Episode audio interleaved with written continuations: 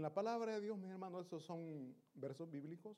En la palabra de Dios hay una infinidad de mensajes y que muchas veces desconocemos porque no la leemos. Y si la leemos, no meditamos en ello. Bueno, pasamos a la palabra de Dios, mi hermano, y les pido de favor, nos ponemos de pie en reverencia a nuestro Señor. Recordemos que aquí venimos a exaltar, venimos a adorar a Dios y es Él el centro de esta reunión. Por favor, busquemos Marcos capítulo 3. Marcos 3, del 1 al 6 vamos a leer. El tema de este sermón, mis hermanos, Jesús vino a enseñar y a sanar.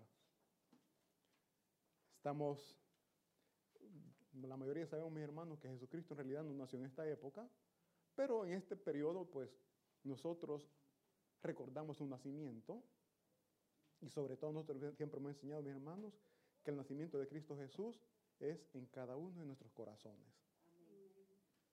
Que esta celebración no nos, no nos aparte, no nos separe de Dios, sino más bien que nos una más a Él, al festejado. Lo tenemos, mis hermanos, Marcos 3, del 1 al 6. Repito, Jesús vino a enseñar y a sanar. Dice así la palabra de Dios. Jesús sana a un hombre en sábado. Jesús volvió a entrar en la sinagoga. Allí había un hombre que tenía una mano tullida. Los fariseos estaban vigilando a Jesús para ver si sanaba a ese hombre en día sábado y poder así acusarlo de trabajar en ese día de descanso.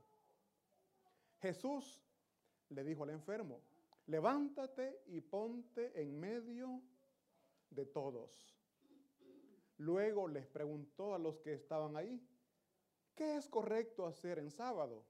¿El bien o el mal? ¿Salvar una vida o destruirla? Pero nadie le contestó. Jesús miró con enojo a los que lo rodeaban y al ver que eran muy tercos y no tenían amor, se puso muy triste entonces le dijo al enfermo, extiende la mano. El hombre extendió la mano y la mano le quedó sana. Oremos, mis hermanos. Padre, usted que reina, Señor, desde los cielos y ve lo más profundo que hay en nuestros corazones, rogamos esta mañana, Señor, su Espíritu Santo me use, bendito Dios, para poder llevar esta palabra, para poder enviar este mensaje y que todos, Señor, lo podamos recibir para poder aprender y para poder ser sanos. Su palabra nos hace ver, bendito Dios, que había muchos que se oponían a que usted sanara a un enfermo, como también en la actualidad, Padre Santo, pueden haber tropiezos que están impidiendo que nosotros seamos sanos como usted quiere ser con nosotros, Padre, dando sanidad sanar, limpiar nuestro corazón. Suplicamos, Espíritu Santo, nos ayude a ser limpios, a ser sanos, tanto físicamente como también espiritualmente. Ayúdanos, Padre, a aprender de sus enseñanzas y a ponerla en práctica todos los días de nuestras vidas. Se lo suplicamos en el nombre de Cristo Jesús. Amén y amén.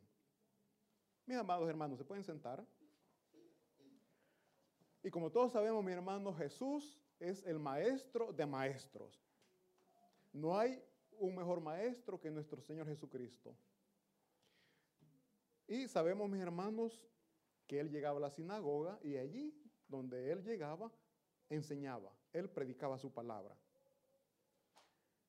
Dice la palabra de Dios que toda la multitud ponía los ojos en Jesús. Todos. Pero la pregunta es, todos ponían la mirada en Jesús por un mismo fin? No. Unos, los dicen aquí los religiosos, los fariseos, ponían la mirada en él para ver si se atrevía a sanar a un enfermo un día de reposo, el día sábado. Ellos estaban ahí no para aprender, sino para señalar a Jesús. Mis hermanos, habían otros que estaban ahí porque querían recibir favores o milagros de Jesucristo, porque ya habían escuchado que Él hacía milagros. Él les podía sacar de los problemas. Dios, Jesucristo, el Todopoderoso, lo, lo puede hacer. Recordemos que Él vive y Él gobierna desde su trono de gloria. Él ve su necesidad, Él ve su problema, Él ve lo que hay en su corazón. Entonces, mis hermanos, nuestra mirada tiene que estar puesta en Cristo Jesús. En la sinagoga, mis hermanos, la sinagoga era un lugar donde los judíos, bueno, estaba el templo en Jerusalén, pero por la distancia no todos podían llegar hasta el, hasta el templo a adorar a nuestro Señor. Y para evitar eso, para evitar esa viajadera, no, no es que todos podían, crearon las sinagogas. Voy a poner un ejemplo, como que esto es una iglesia central, la iglesia principal. Lo iba a hacer con nuestra organización, pero lo voy a hacer mejor con la, nuestra iglesia, la iglesia tradicional. Hay un duomo, hay una catedral, que es la principal. Pero en los barrios o las colonias o en los pueblos hay iglesias. Eh, no todos pueden ir hasta la catedral, pero sí pueden ir a la iglesia que les queda más cercana. Pues eso mismo estaba sucediendo aquí. Estaba el templo y estaban las sinagogas. Y las sinagogas, mis hermanos, la utilizaban para llegar a adorar. También la usaban para poder aprender, porque eran los centros de, de enseñanza que tenían los judíos. Ahí aprendían la ley y también aprendían las culturas judías. Era un lugar de enseñanza. Y cuando Jesucristo llegaba, pues le pedían que compartiera, que enseñara, y él lo hacía. Recordemos, mis hermanos, que quienes enseñaban en este periodo eran los fariseos, eran los maestros. Ellos tenían una manera de enseñar muy diferente a la que Jesucristo enseñó. Y es así como Jesucristo impactaba por las enseñanzas que él daba, por las enseñanzas que él tenía. Las enseñanzas que él tiene hasta hoy siguen vigentes, mi hermano. Gracias a Dios tenemos una preciosa Biblia, la palabra de Dios, en donde quedó impresa las enseñanzas que Él dio. Y mis hermanos, eh, veamos por favor Marco siempre, capítulo 1, 21 y 22, para reforzar de lo que estamos hablando.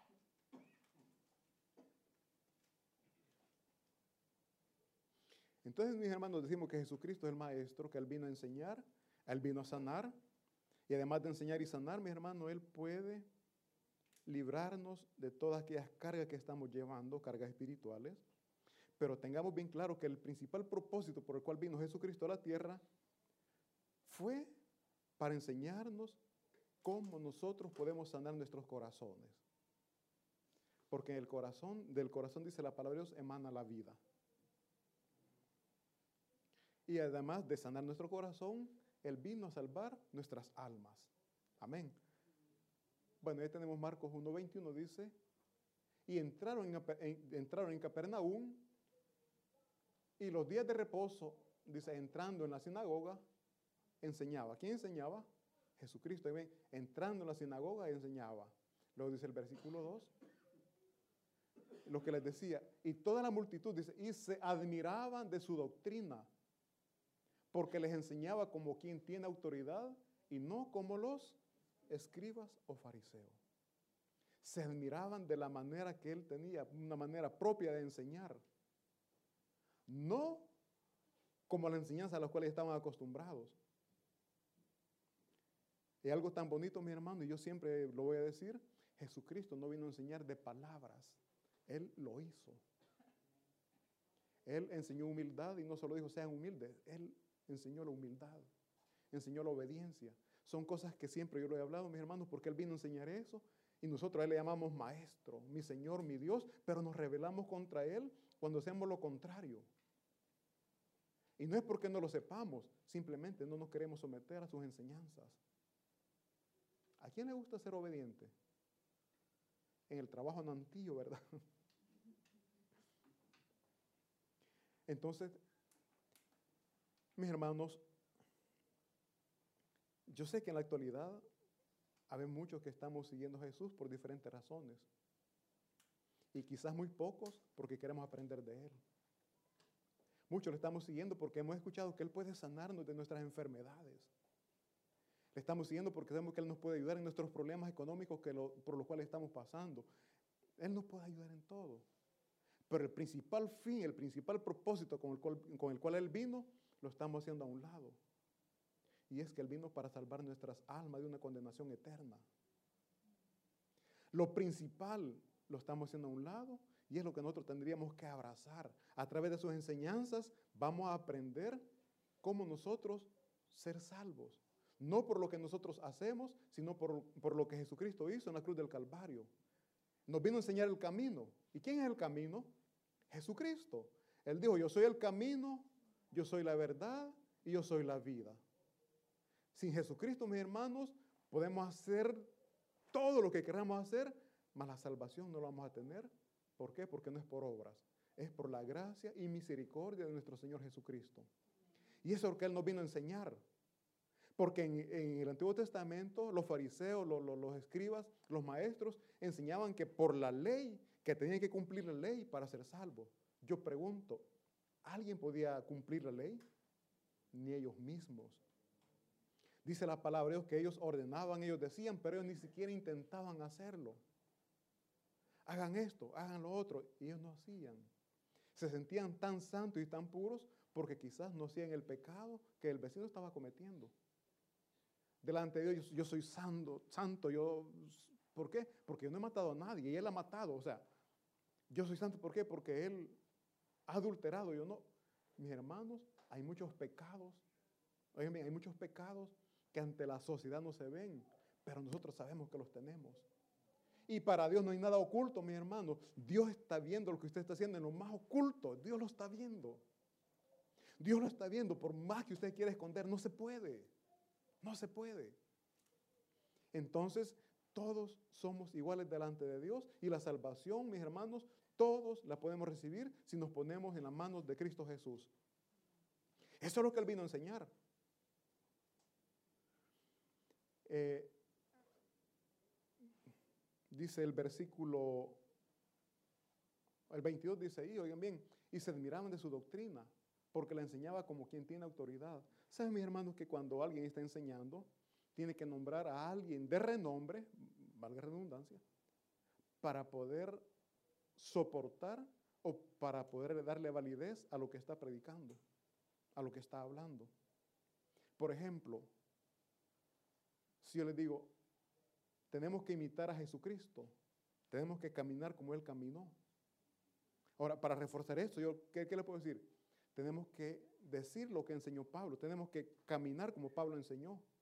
¿Qué fue lo que dijo Pablo? Sed imitadores de mí como yo de Cristo. O sea, yo no tengo un poder de, palabras, no tengo dominio, no tengo facilidad de palabras. Entonces, me apoyo con las palabras que el apóstol Pablo dijo. Entonces, los fariseos, los escribas, los que enseñaban en ese tiempo, siempre nombraban a un maestro para que sus enseñanzas llevaran ese poder, ese respaldo. Mas Jesucristo no, necesitaba de eso. ¿Por qué? Porque Él es Dios y conocía perfectamente bien las escrituras y sabía también em, discernirlas, que muchas veces es una dificultad. Alguien me preguntó, ¿y por qué en la Biblia, la misma Biblia, el mismo mensaje, la misma palabra, uno lo predican de una manera y otro de otra. Porque es el discernimiento que el Espíritu Santo le da. Porque un mismo texto se puede usar para fortalecer a alguien de diferentes maneras. El texto que le acusó a uno le está ayudando a otro. ¿Por qué? Porque el que recibe la palabra de Dios y, reconoce su pecado, oigan, el que reconoce su pecado, esa palabra que lo golpeó, pero lo está restaurando. Porque reconoció su pecado y se arrepintió. Pero está otra persona que está escuchando la misma palabra y que no se ha arrepentido de pecado, esa palabra lo está golpeando y se va herido. Se va dañado. Ayer platicando con unos pastores eh, decían, cuando se predica todos dicen, de mí está hablando. Y yo les, les digo una broma, usted tira la pedra y a quién le caiga. La, mi hermano, la palabra de Dios golpea. La palabra de Dios golpea. Pero ¿a quién le golpea? Al que está cometiendo el error. En El Salvador, las leyes como están ahorita, todos dicen, está peligroso. A los policías le tienen miedo. Ven soldados, tienen miedo. Pero mi hermano, ¿quiénes son los que tienen miedo? El que anda caminando recto se siente contento, se siente seguro. ¿Por qué? Porque hay seguridad. Pero el que anda haciendo cosas malas es el que tiene miedo. Es el que se siente eh, con peligro. Así la palabra de Dios. Si alguien está caminando en rectitud, la palabra de Dios no, no, no le va a golpear, al contrario, va a sentir que le edifica, va a sentir que le restaura. El limón en una herida, ¿qué provoca? Porque hay una herida, pero si, pero si no hay herida, el limón no afecta. Así es la palabra de Dios. Así es la palabra de Dios. Pero esa palabra, ese limón, perdón, sana, cicatriza. Yo no sé dónde aprendieron, pero alguien vi que se, se, cayó, le puso limón con sal, le va a arder, pero le va a secar. Yo no sé qué tan cierto es eso, pero el metriolato. Cuando estaba pequeño en la casa, lo que en alcohol, ay Señor, yo no sé si es bueno malo, pero a mí el alcohol me ponían. Duele, duele, pero sanaba, cicatrizaba. Así es la palabra de Dios. Quien no recibe la medicina, ¿qué sucede? No se sana. El que no recibe la palabra de Dios va a seguir igual. Y Jesucristo vino para salvar lo que se había perdido. Jesucristo, vino a salvar lo que se había perdido. La pregunta es, ¿queremos ser salvos o queremos eh, seguir donde estamos? Dios nunca va a obligar a nadie. Nosotros los papás es que queremos obligar a los hijos, ¿verdad? Tenés que ir. Están aquí, pero su mente ¿dónde está? No es como inculcarle, enseñarle, mira, es necesario. La palabra de Dios te va a ayudar en tus dificultades. Tenés ese problema, Dios te puede ayudar. Tenés problemas para el estudio, Dios te puede ayudar. O sea, tenemos que hacerle ver los beneficios de venir a la iglesia, los beneficios de buscar a Dios. Y no hay mayor ni mejor beneficio que la salvación que solamente Cristo Jesús puede dar. O yo les digo, tenemos que estar aquí por la fuerza, por obligación, porque, o porque hemos aprendido que a Dios le tenemos que exaltar en todo tiempo. Dice la palabra de Dios en los Salmos, todo lo que respire. ¿Por qué hemos venido aquí? Porque queremos alabar a Jehová, porque le queremos exaltar, porque le queremos glorificar. Y eso es lo que Jesucristo vino a enseñar. Eso es lo que Jesucristo vino a enseñar en el Padre Nuestro. A santificar el nombre de Dios. Padre nuestro que estás en los cielos, santificado sea su nombre santificado, engrandecido sea tu nombre. Eso es lo que Jesucristo vino a enseñar. Veamos también, hay unas pocas enseñanzas que he tomado. Busquemos por favor Mateo 5. Vamos a leer del 1 al 12 lo que Jesucristo vino a enseñar. Lo que Jesucristo vino a enseñar muchas veces es muy opuesto a lo que el mundo enseña. Es muy opuesto a lo que nosotros queremos. Dice Mateo capítulo 5, versículos del 1 al 12, vamos a leer. Mateo 5.1 dice, viendo la multitud subió al monte y sentándose vinieron a él sus discípulos. Y abriendo su boca le enseñaba diciendo, bienaventurados los pobres en espíritu, porque de ellos, oigan bien, bienaventurados los pobres de espíritu. ¿A quién le gusta la pobreza?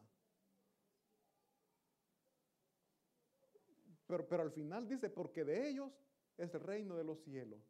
Versículo siguiente dice, bienaventurados los que lloran. ¿A quién le gusta llorar? La gran mayoría de ocasiones se lloran por dolor, por tristeza, por angustia, pocas veces de alegría, ¿verdad? Aunque muchas veces lloramos de alegría, de felicidad. Pero aquí dice, bienaventurados los que lloran porque ellos recibirán. Miren, mis hermanos, un niño que llora, el padre, ¿qué es lo que hace? Venite, hijo, lo abraza, lo, lo besa si es posible, porque quiere fortalecerle, porque lo quiere consolar. En ese momento de angustia, no tenga la menor duda que Dios le toma entre sus brazos y le está consolando. Bienaventurados los que lloran porque ellos recibirán consolación. Dice el versículo siguiente, bienaventurados los mansos porque ellos recibirán la tierra por heredad. ¿A quién le gusta ser manso? No menso, manso. Manso. A pocos o a nadie. Alguien dijo, no es que si yo me dejo, aprovechan, se aprovechan de mí. Ellos recibirán la tierra por heredad, ellos van a recibir la bendición de Dios. Y es posible que el mundo se aproveche de usted por la mansedumbre de corazón, el mundo. Pero Dios le está viendo como el más grande de sus hijos. Dice el siguiente versículo, dice, bienaventurados los que tienen hambre y sed de justicia, porque ellos serán saciados. Hambre y sed de justicia. Ellos serán saciados. El siguiente versículo dice, bienaventurados los misericordiosos, porque ellos alcanzarán misericordia. El viernes, hermana Cindy predicaba sobre el pecado del rey David. Pecó con Betsabé, ya muchos conocen la historia. Llega el profeta y le llega, le llega con una parábola. En ese momento el rey David se enciende, en, se puso furioso, se, enciende en ira. El tal, o sea, sin pensar, sin tener misericordia, emitió un juicio. El tal ya se lo imagino enojado. Alguien, imagínese a alguien enojado. El tal es digno de muerte. Y el profeta que le dijo, David, ese eres tú. En ese momento que dijo, misericordia, Padre. se le fue el enojo, se le fue el furor que sentía. Ay, Señor, ten misericordia. ¿Qué dice ahí? Bienaventurados los misericordiosos, porque ellos alcanzarán misericordia. El versículo siguiente dice, Bienaventurados los de limpio corazón, porque ellos verán. ¿Qué es un limpio corazón, mis hermanos? Limpio de amargura, de resentimiento, de envidia, de enojo. Póngale usted todo eso que le ensucia su corazón. Recordemos que el Espíritu Santo mora en nosotros y donde el Espíritu Santo está, hay libertad. Libertad de todas las cosas que nos ensucian, porque Cristo Jesús, la sangre que Él derramó, nos ha limpiado, nos ha purificado. Pero también dice la palabra de Dios y habla del chancho, del puerco, del cerdo, que lo pueden limpiar, por ratito está metido en el fango otra vez. Y muchas veces los humanos, los seres humanos somos así. Dios ya nos limpió, ya nos purificó, pero nuestra humanidad, nuestra carnalidad nos llama, nos pide el pecado.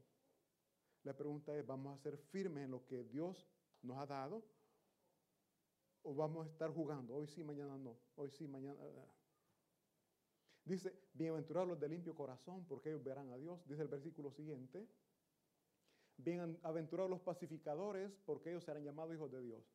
Cuando usted conoce que hay problema entre dos personas, usted llega y pone paz o llega a ponerle más leña al fuego. Fíjate que el fulano o la fulana dice y esto de vos. Quizás ya se va pacificando eso y cuando le dicen eso, vuelve otra vez. Depende, mi hermano. O sea, yo les digo algo aunque si usted está oyendo lo que aquel está diciendo a otra persona, guarde silencio, hombre. Guarde silencio. No es necesario irle a decir, no, o sea, guarde silencio. Dice, los pacificadores serán llamados hijos de Dios. Seamos pacificadores. Decimos que somos hijos de Dios, seamos pacificadores. Dice el siguiente versículo, bienaventurados los que padecen persecución por causa de justicia, porque de ellos es el reino de los cielos. ¿A quién le gusta de la persecución? ¿A quién le gusta estar metido en problemas? Que la andan persiguiendo, que la andan por causa de Dios, por la palabra de Dios. Mi hermano, los apóstoles, los discípulos, los, profetas de Dios fueron perseguidos, los mataron. ¿Por qué? Por la, porque ellos predicaban la palabra de Dios. Y de ellos el reino de los cielos. No se angustie si le están señalando, le están criticando, le están diciendo a usted, porque muchas veces el enemigo es tan astuto que lo que hace es usar nuestro pasado para debilitarnos. Ve, y este que no era aquel gran borracho, y miren, para la iglesia va. ¿Y usted qué le puede decir? Gracias a Dios, era, ya no lo soy. Era, ya no lo soy. Vamos a recibir señalaciones, nos van a juzgar, a criticar, que eso no nos separe, no nos aleje del amor de Dios. El versículo siguiente dice, bienaventurados sois cuando por mi causa os vituperen y os persigan y digan toda clase de mal contra vosotros, mintiendo. A veces están a mentir para dañarle, que no le afecte. Versículo siguiente dice, Gozaos y alegraos porque vuestro galardón, oigan bien, gozaos y alegraos porque vuestro galardón es grande en los cielos, porque así persiguieron a los profetas que fueron antes de vosotros. En lugar de enojarnos, en lugar de incomodarnos, en lugar de alejarnos, sintamos gozo y alegría. ¿Por qué? Porque en los cielos seremos galardonados. Qué pasmado el hermano, cómo se deja, no se defiende. En el cielo hay un galardón. En el cielo hay un galardón. Y nosotros no estamos aquí por cosas terrenales, estamos aquí por las cosas celestiales que en Cristo Jesús hemos recibido, por la fe puesta en Él. Eh, saltémonos por favor al versículo 38. Enseñanza hacia, hacia los enemigos, a aquel que le daña, a aquel que le ofende. Dice la palabra de Dios, Jesucristo vino y dijo, oísteis que fue dicho ojo por ojo y diente por diente. La ley de Moisés decía eso. Si alguien mataba a hierro, tenía que morir ayer. Si alguien robaba, le quitaban la mano. La ley, pero Jesucristo qué dice? Versículo, eh, el siguiente dice, pero yo os digo, no resistáis al que es malo. Antes, a cualquiera que te hiere en la mejilla derecha, vuélvele también no me lo invento yo, es la enseñanza de Jesucristo. Yo les pregunto, ¿estamos aquí porque queremos aprender o no? Pregunto, ¿vamos a practicar la palabra?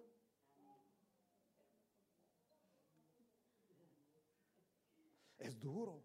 Pero recordemos lo que leímos antes, gozaos y alegraos, porque en el cielo seremos galardonados. Dice, no resistáis a que es malo, más Dice antes, a cualquiera que te hiera la mejilla derecha, vuelve también la otra. O sea, mi hermano, no es que literalmente aquí está la otra, no. Simple y sencillamente, si alguien lo ofende, ¿nosotros qué esperamos? Que lleguen y se disculpen, ¿verdad? Mira, eso es lo que uno espera. Humillémonos. Yo fui ofendido, pero mira, perdóname por lo que pasó. Yo fui humillado, pero me estoy humillando más aún. Perdóname por lo que pasó. Somos amigos, no nos permitamos que algo tan pequeño arruine, la amistad.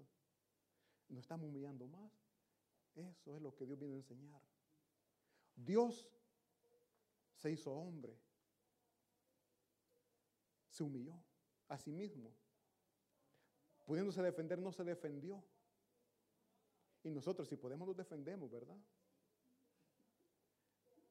Una predicación se dijo y me gustó. No le, no le llamamos venganza, decimos hagamos justicia. Entonces dice el versículo siguiente, por favor. Y al que quiera ponerte a pleito y, quitarle, y quitarte la túnica, déjale también la capa. O sea, si alguien le está provocando, sí, hombre, está bien. Vos sos bien pasmado, sí, yo soy pasmado, está bueno. Vos mucho te dejas, sí. O sea, Así se terminan los problemas, pero si usted pone a contradecir, nunca va a terminar la discusión. Entonces, son las enseñanzas que Jesucristo nos vino a dar. Por eso, Él es el maestro, Él nos vino a enseñar. Dice, si te quiere quitar algo, te quiere quitar el reloj, dale también al anillo. te quiere quitar la paz, no le permitas. Sí, está bien. La humildad. La humildad. Yo hablo de humildad cuando no lo soy. Pero ¿qué sucede? Si usted lo es, su bendición es suya, no mía. Yo estoy enseñando. Si usted quiere aprender, si no, no aprenda. Si yo no aprendo, el amargado voy a ser yo. El que va a andar enojado voy a ser yo, pero usted va a andar en paz. ¿Por qué? Porque usted sí está escuchando y obedeciendo la palabra de Dios. Él dice la siguiente, el siguiente versículo, dice, y a cualquiera que te obligue a llevar carga por una milla, ve con él dos. ¿Qué nos está diciendo? No se oponga, hombre. Si alguien, está si alguien le dice, dele más de lo que le está pidiendo. Dame cinco euros, diez te voy a dar. Dice luego lo siguiente, al que te pida, dale. Andamos y muchas veces, no, no tengo. A veces, dame un euro, no, no tengo. Y suena un montón de monedas. Dice, al que te pida, dale. Y al que quiera tomar de ti prestado, no se lo rehúse. Está bien. A veces nos hacemos de enemigos porque nos prestan dinero y no nos pagan, ¿verdad? No le estoy diciendo no pague, no. Hay que ser correctos. Pero usted ponga en las manos de Dios, la hermana, con respeto, mucho respeto, ella dio un testimonio y qué bonito testimonio. No llegó a dar, no, se puso en oración y Dios hizo la obra. Eso nosotros tenemos que aprender siempre a poner todo en oración y es Dios quien va a hacer la obra. Es Dios. Recibió lo que tenía que recibir y se mantuvieron en paz. Porque cuando usted pelea, cuando usted anda detrás, se lo pagan y quedan de enemigo. En este caso, cuando usted pone las cosas en, eh, en las manos de Dios, todo sale bien. Dice el versículo siguiente.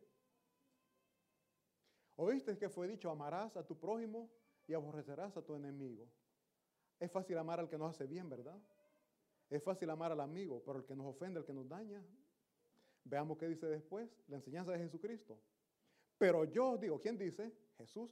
Pero yo os digo, amad, ame a aquel que anda hablando de usted.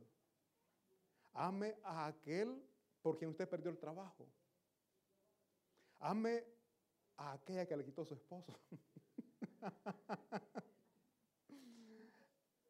un favor me hiciste, y ¿por qué no lo soportaba? No, oramos siempre por la unidad de la familia, mi hermano. Dice, bendecid a los que os maldicen y nosotros no, ¿verdad? Si me haces mal, yo te hago mal. Si me causas dolor, yo te provoco dolor. Pero ahí que dice, haced bien a los que os aborrecen. Enseñanzas de Jesucristo. Enseñanzas de Jesucristo. Solamente estoy repitiendo lo que está escrito en la palabra de Dios. Haced bien a los que os aborrecen. Y orad por los que os ultrajan y os persiguen. Mi hermano, maldecir es desearle mal al prójimo. Bendecir es desearle lo mejor a nuestro prójimo. A aquel que le está deseando mal, usted ore porque Dios le bendiga. Quizás le está envidiando lo que usted tiene. Padre, bendecilo y cuando Él también tenga, ya no lo va a envidiar porque también va a tener. Así, Dios así trabaja. Pero tenemos que todo poner en las manos de Dios y aprender de sus enseñanzas. Luego después dice,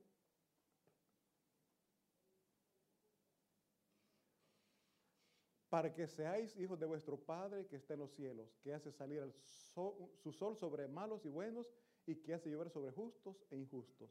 Mi hermano, Dios no hace excepción de personas.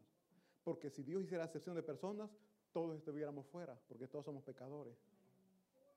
Todos estuviéramos fuera. Mas Dios vino y derramó su amor para todos. Para todos. Es como que hay un día bien bonito, bien soleado, ¿verdad? Pero no, a no todos les gusta el sol. Unos que buscamos la sombra. Cuando vamos a la playa, ¿verdad? cómo se gozan aquí los, italianos en, el mar. Hasta como que es carne, se, se, giran, ¿verdad? y nosotros buscando la sombra. Dios hace salir, salir, el sol para todos. Lo único que muchos no quieren el sol. Dios manda bendición para todos, pero no todos buscamos la bendición de Dios. Dios vino a morir para todos, pero no todos queremos recibir a Jesucristo y la salvación que nos da. El mensaje es eso. Dios da para todos, pero no todos estamos recibiendo lo que Dios nos quiere dar. Hoy, esta mañana, Dios le está hablando, pero no todos van a recibir la palabra como Dios quiere que usted la reciba. ¿Pero usted viene por usted o por su prójimo? Yo quiero que Dios me edifique. Porque si estoy edificado, puedo edificar a otro. Si Dios me restaura, si Dios sana mi corazón, yo puedo ayudar al otro pero muchas veces hacemos lo contrario. Dios me restauró, me restauró, Dios me salvó, y al que está mal, lo termino de hundir, criticándole, señalándole. Y no, no estamos para eso, estamos para restaurar, para levantar al caído. La pregunta es, ¿se van a dejar levantar? Esa es la pregunta. ¿Usted va a dejar que le ayuden? Muchos le quieren ayudar, pero hay muchas veces hay orgullo. No, no necesito. Y estamos llorando. El orgullo. Eh, mis hermanos, a través de toda esta enseñanza que hemos visto, y hay muchas más enseñanzas, que en caso usted la lee, va a haber muchas enseñanzas. Habla también, mis hermanos, de cómo nosotros podemos tratar a, bueno, a nuestros enemigos, cómo nosotros podemos combatir lo que el enemigo nos está haciendo. Ya lo leímos. El mal que nos hacen, paguémoslo, revirtámoslo, hagámoslo bien. Y para terminar, volvamos por favor a Marcos 3. Vamos a leer del 3 al 6 lo que leímos. Pero vimos lo que Jesucristo vino a enseñar. El, repito, el sermón se llama Jesucristo vino a enseñar y a sanar. Si usted atiende la enseñanza de Cristo Jesús, le garantizo que su, corazón va a sanar. Dice, entonces dijo al hombre, Jesucristo, estamos hablando que había un hombre de la mano seca, lo leímos ya, dice, entonces dijo al hombre que tenía la mano seca, levántate y ponte en medio. Regresemos al anterior, por favor, ya vamos a ir corriendo. Dice, levántate y ponte en medio. Jesucristo dio una orden. Si este que estaba enfermo, este que estaba necesitado, no obedecía, no hubieras recibido la sanidad. Jesucristo le dijo, levántate y ponte en medio. Allí había, una gran expectativa, mi hermano. Recordemos que estaban los, religiosos que estaban viendo si Jesucristo los sanaba. Y lo leímos, ¿se recuerdan? Porque era un día sábado y todos estaban a la expectativa. Y Jesucristo lo llama a él, lo pone al centro, lo pone en medio. Si él no obedece, no sana. Si nosotros no obedecemos y no aprendemos de la enseñanza, nunca vamos a sanar, siempre vamos a estar con nuestro corazón herido. Dice el siguiente versículo. Y les dijo, Jesucristo pregunta, ¿es lícito en los días de reposo hacer bien o hacer mal? ¿Salvar la vida o quitarla? Pero ellos callaban. ¿Por qué Jesucristo le hizo esa pregunta? Porque los religiosos ya estaban confabulando, ya estaban planificando cómo destruir a Jesucristo. Jesucristo, por les decía un principio, Jesucristo conoce nuestros corazones, conoce nuestra mente, y él ya sabía que los religiosos ya estaban buscando la manera de sacarlo. Y por eso que le preguntaba, ¿es lícito eh, o se puede hacer el bien o el mal en día de reposo? ¿Se puede dar vida o quitar la vida? Ahí ellos se sintieron confrontados y guardaron silencio. Dice el versículo siguiente. Entonces, mirándole alrededor con, oigan, Jesucristo se enojó. mirándole alrededor con enojo, entristecido. Y no se enojó por enojo, sino que sintió tristeza porque no había amor hacia el prójimo. No le importaba el que estaba enfermo, él lo que le importaba es que Jesucristo no hiciera lo que él tenía que hacer. Dice, endurecido, dice, por la dureza de sus corazones, dijo al hombre, extiende tu mano y él la extendió y la mano le fue restaurada, la mano fue sana. Mis hermanos, con mucho respeto en las iglesias hay muchas personas religiosas que no están viendo lo que el pueblo muchas veces está recibiendo. Esto no es así, esto no hace así, yo pienso que lo tendríamos que hacer así. Yo no digo que no está malo. Podemos dar opiniones, pero una opinión es bien diferente a dar una orden. Si usted, mi hermano, mi hermana, está aquí, no ponga la mirada en su vecino. Se va a decepcionar.